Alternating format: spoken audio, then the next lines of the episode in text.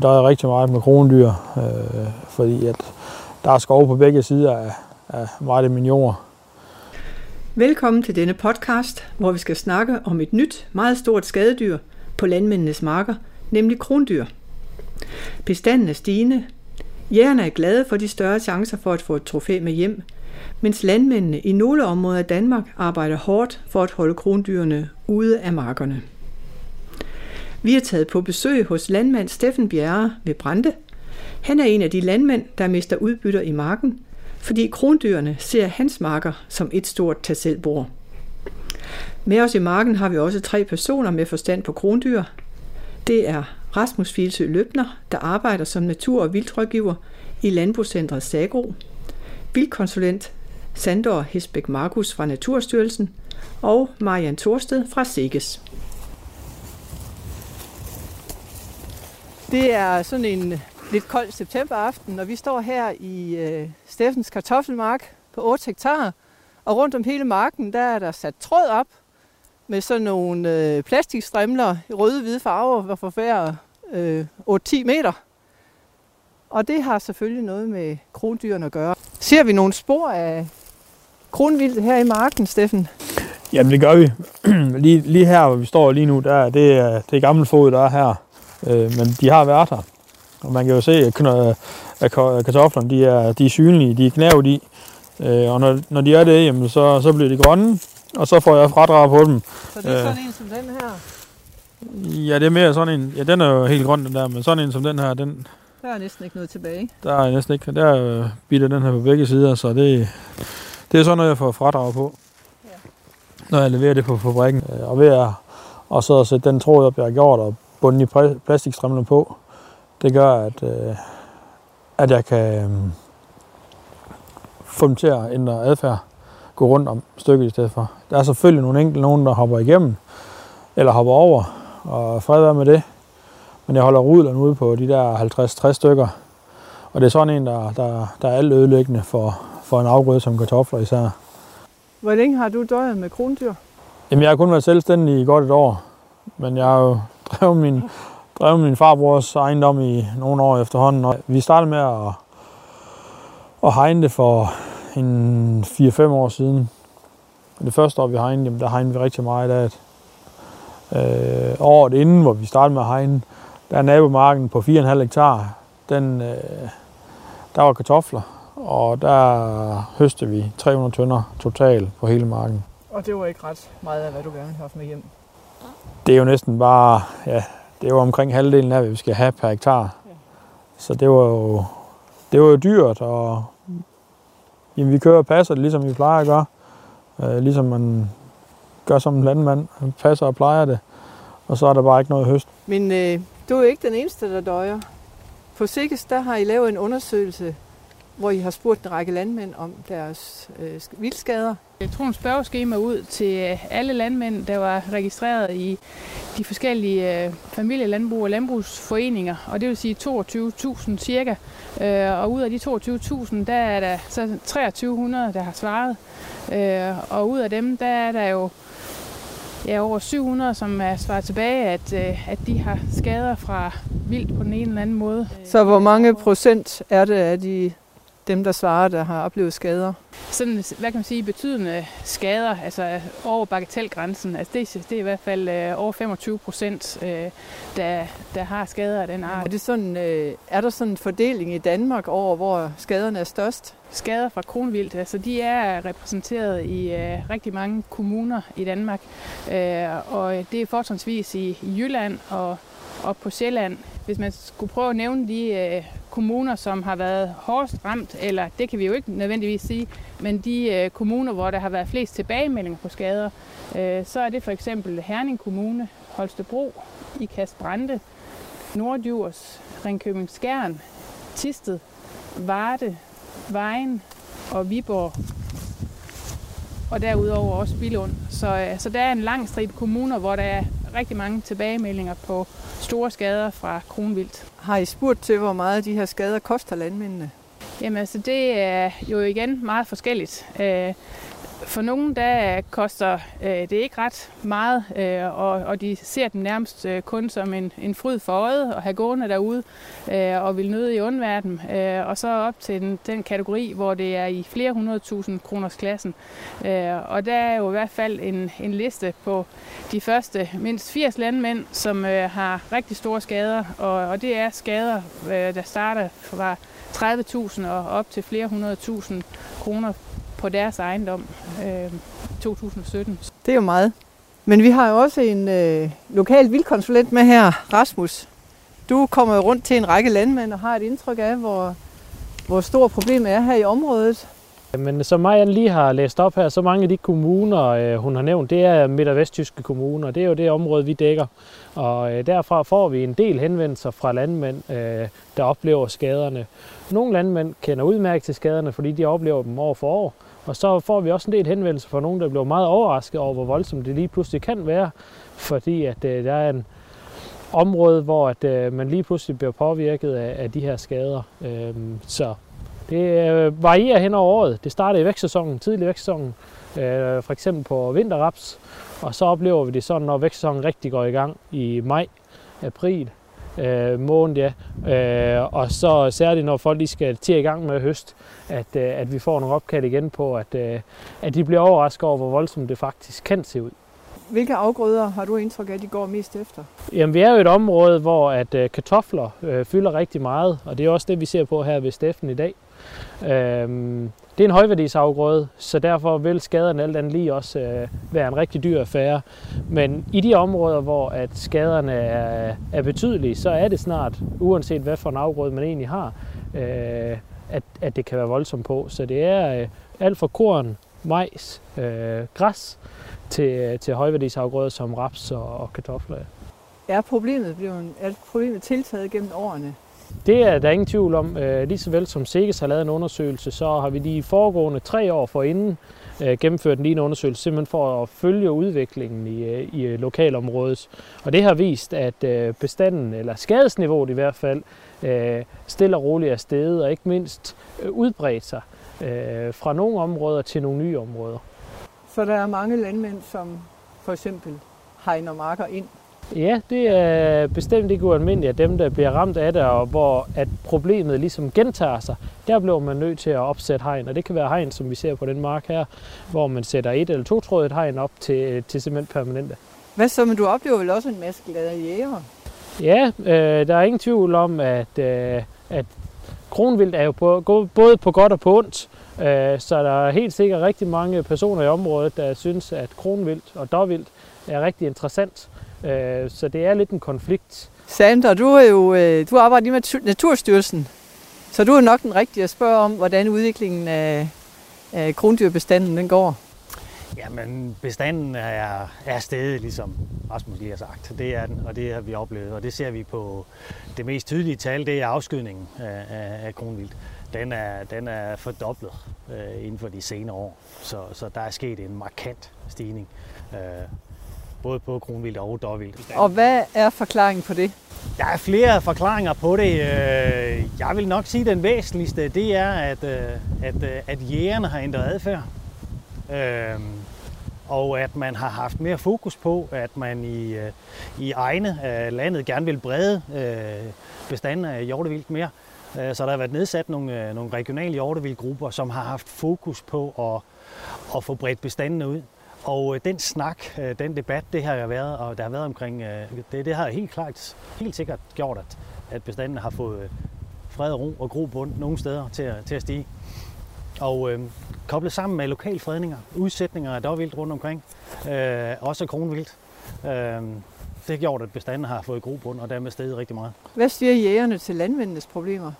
Jamen, det, når man ser det på den måde, de to øh, opsætninger op, så er det en interessekonflikt. Altså, øh, jeg vil gerne som jæger, jeg selv ja, jeg vil da gerne, øh, når jeg går på jagt, øh, have noget med på tasken hjem. Det er jo derfor, jeg går ud.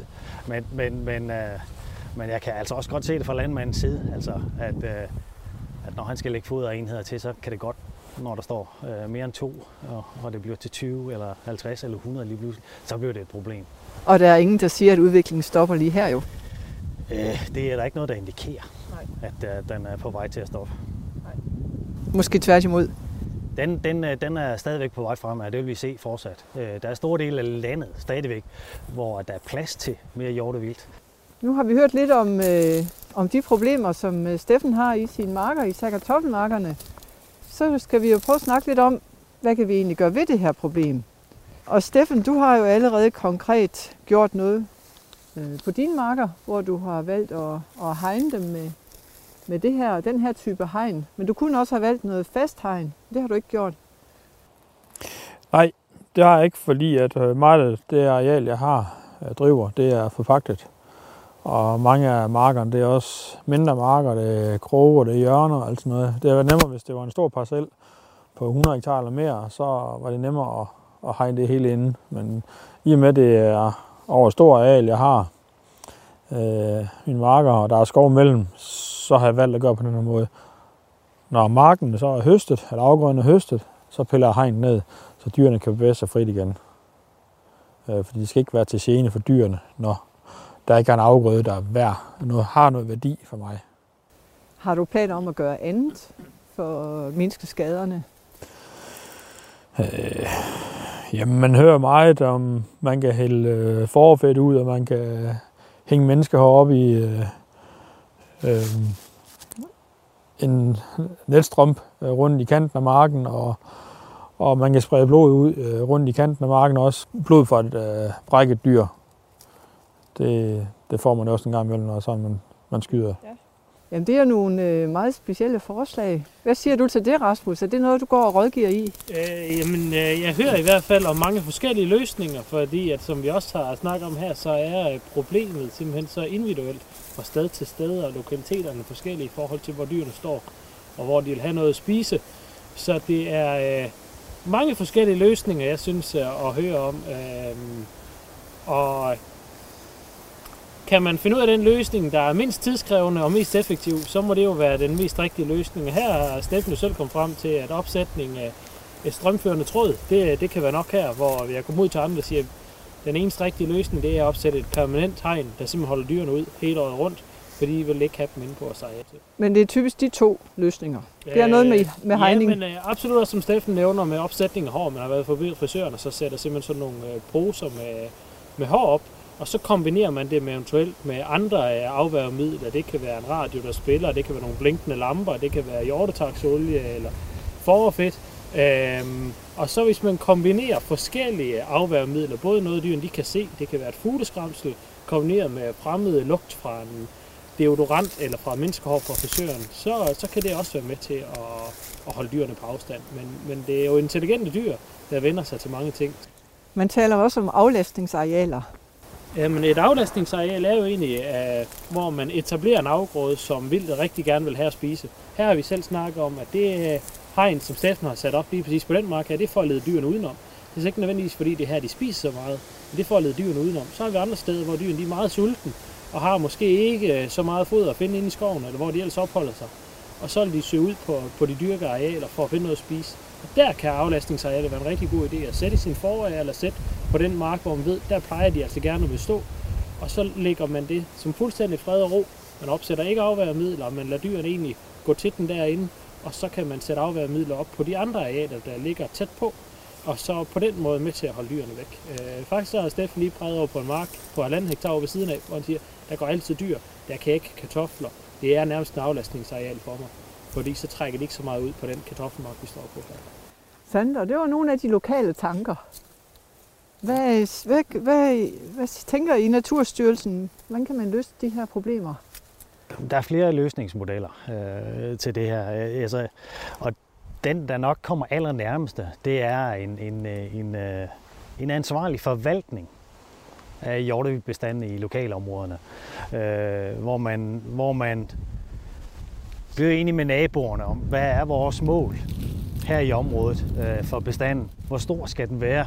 Øh, men det er, det er jo enormt vanskeligt at tale øh, på tværs af, af naboskæld, når man har, hvad hedder det, når man har med sådan noget følsomt jagt at gøre. Øh, men det vil være en af de helt sublime løsninger. Det vil være, at man lokalt kan blive enige om, hvor stor skal hjortevildbestanden være her i området. Og så får man skudt bestanden efter det, man så siger, den skal være til. Øh, så vil der være nogen, der stadigvæk vil være måske plaget af, af, af kronvildet i en eller anden udstrækning og skal lægge uh, foderenheder til. Men, men det vil være nok nemmere at acceptere, hvis man er Men hvordan om, kunne man få sådan noget sat i gang? Jamen, øh, ved at snakke på tværs af naboskælder. Er det naboen, der snakker, eller er det vildt konsulenten i området, der tager initiativ til det? Eller? Jamen, det kan være alt lige fra en lokal jagtforening, men jeg vil tro på, at tværs af naboskæld vil det nok være rigtig godt, og hvis øh, Rasmus i en eller anden udstrækning kan, kan, øh, kan supplere sådan en, en, en snak, øh, vil det være rigtig godt. Øhm, og man kan jo starte med den regionale hjortevildgruppe. Øh, de sidder og repræsenterer øh, brugere og øh, grundejere og berørte øh, øh lodsejere i området. Øh, snak med dem om, hvad er vores mål for det her område, hvad vil vi gerne her opnå i det her område. Og så lad dem måske øh, sikre en eller anden form for løsning på, på det, den her problemstilling. Fordi det er, det er langt hen ad vejen, at vi, har vi en bestand, der er styret af jagtinteresser. Det er den, der, det er den, der, der siger, hvor stor bestanden skal være. Øh, og, øh, og får man, ikke, øh, får man ikke jægerne i snak om, hvor meget der skal skydes, jamen så er det svært at regulere. Har du kendskab til nogle steder i landet, hvor man tager sådan nogle initiativer? Jamen, øh, der er steder i landet, hvor at man, man, man forsøger at i talesæt, forsøger at holde fælles jagter øh, for at nå et fælles mål. Men det er et enormt vanskeligt område at komme på tværs af, af naboskæld og få, få snakket det her. Altså krondyr vandrer jo 10 km på en nat uden problemer, hvor de går fra deres dagreste sæde, altså hvor de opholder sig i løbet af dagtimerne, og så til den mark, som de bare synes er absolut mest interessant i øjeblikket. Og, øh, og det er jo svært at snakke med en nabo, der bor 10 km væk. Sige, hvad er det, vi gør ved, ved bestanden her? Ja. Altså, det, det, vil, det vil være noget af en opgave for Steffen, men, men i øjeblikket prøver vi at løse det som enkelte personer og enkelte lodsejere, og det, det, kan vi, det kan vi ikke. Har I gjort noget her, Steffen, for at løse det?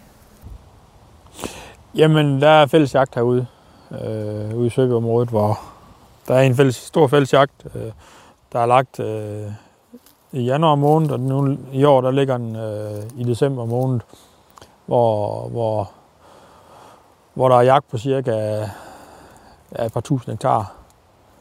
Og det er, det er alle lodsejere, der er med der, hvor de selv skal sørge for jæger og, og drive det af. Og nogle år blev der skudt noget, og andre år blev der ikke lysten skud. Så det er jo lidt forskelligt.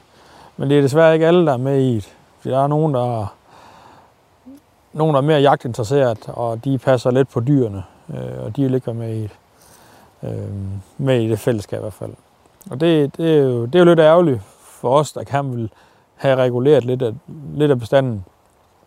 Øh, men det er jo igen interessekonflikter, som nok er svære at blive enige om med alle naboer. For Sander, er der noget med, at det er bedre med større jagter? Der er ingen tvivl om, at øh, en stor jagt, hvor man har et fælles mål, er bedre end, øh, end, øh, en 3-4 måneders jagtsæson, hvor man holder en, en jagt hver anden, tredje, fjerde uge. Øh, det, der sker, når du jager kronvildt, jamen, man træner kronvildt. Øh, man gør dem opmærksom på, nu vi efter jer, og øh, dyrene bliver opmærksom på den, øh, den jagt, der kommer til at foregå. Så det jagttryk, man lægger, lærer dyrene at kende. Og dyrenes adfærd, ved, når de kommer blive udsat for jagttryk, det er at søge, øh, søge sammen i store flokke, altså store rudler. Og med det samme, i de der store rudler, så er det enormt vanskeligt at skyde nogle af dem. Øh, den allerførste jagt, man skulle holde, det burde være fællesjagten, hvor man sagde, at nu skyder vi, og vi skyder af hen og kalde, for at simpelthen få decimeret bestanden mest muligt. Det vil være nummer et. Fokuset er på handdyr, fordi vi mænd vi godt kan lide trofæer. Det er en del af det, vi bryster os ved. Øh, der er også kvinder, der går på jagt. Jeg tror bare ikke, de er så trofæfixerede. men, men det er noget af det, vi går efter. Og, øh, og når vi endelig har fået fri, og vi er kommet afsted hjemmefra, og vi gerne vil afsted, så vil vi også gerne vise, at vi har noget med hjem, og det skal være noget af det bedste. Og det skal være det der trofæbærende dyr.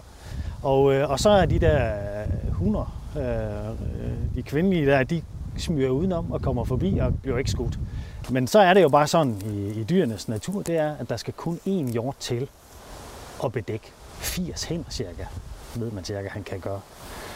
Så, så man kan jo sagtens skyde af de der hjorter, så bestanden vokser stadigvæk. Men at der er godt med kronvildt, det kan vel også betyde, at man kan få en bedre jagtleje? Der er ingen tvivl om, at øh, kronvilde interesser øh, for jæger, jamen det er interessant. Men Steffen, du står jo lige der midt imellem. Du er både selv jæger og du er landmand. Hvad er dit forslag til at løse det her? Ikke bare for dine egne marker, men sådan, hvordan skal man nærme sig noget? Jamen, lidt det som Sander også siger, at man skal snakke bedre sammen med naboer, øh, for ligesom at lave øh, nogle fælles jagter øh, på et stort areal i stedet for, for det hjælper ikke, at man driver 100 hektar af, så står de jo bare ude ved skældet over i naboen, og han er ikke på jagt. Øh, så det skal være nogle store arealer, man, man driver af og, og, og går sammen om at regulere nogle dyr. Og så øh, var han også inde på det der med hunddyrene, altså det er jo dem, man skal sørge for at få skudt den dag. Det er ikke trofæ, man skal samle på den dag. Det er kun hunddyr og kalde. Hvad, hvad vil dit råd til Steffen være? Jamen, øh, selvfølgelig prøve at kon- kontakte naboerne og, og se, hvad, vi, hvad de kan blive enige om. Men, men Steffen er allerede godt i gang med at forsvare hans mark her. Og som Rasmus også sagde, og som Steffen også sagde, at han har et aflastningsareal, der er lagt ud til øh, kronvilke, hvor, hvor han stort set har opgivet at høst derovre. Jamen, aflastningsarealet, det er næsten noget af det vigtigste. Øh, og det aflastningsareal skal være lige så interessant som den kartoffelmark herinde for at det er. For det skal være, der skal være de samme foderenheder, for dyrene er jo fejnsmækker. De går efter, hvad der er det bedste. De er ligesom os. Så, så, så de vil ikke gå for det anden bedste. De går efter det bedste. Men, men, men hvis jeg skulle øh, rådgive Steffen her og sige, jamen det her det er bare et evigt tilbagevendende problem på den her mark, når jeg har kartofler på, så vil jeg, i stedet for måske som hegnet er sat lige i øjeblikket, så vil jeg trække hegnet lidt ind i marken.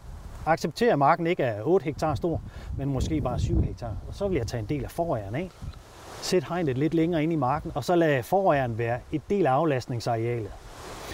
Så dyrene kommer, når de kommer ud af skoven, øh, hvis vi kigger derover, ikke, jamen, hvis de stikker hovedet igennem, ud af buskene derover, så er de stort set halvvejs igennem hegnet allerede. Og så får den forreste hende, hun får måske et rappestrøm, og så springer hun, så ryger de andre med ind i marken.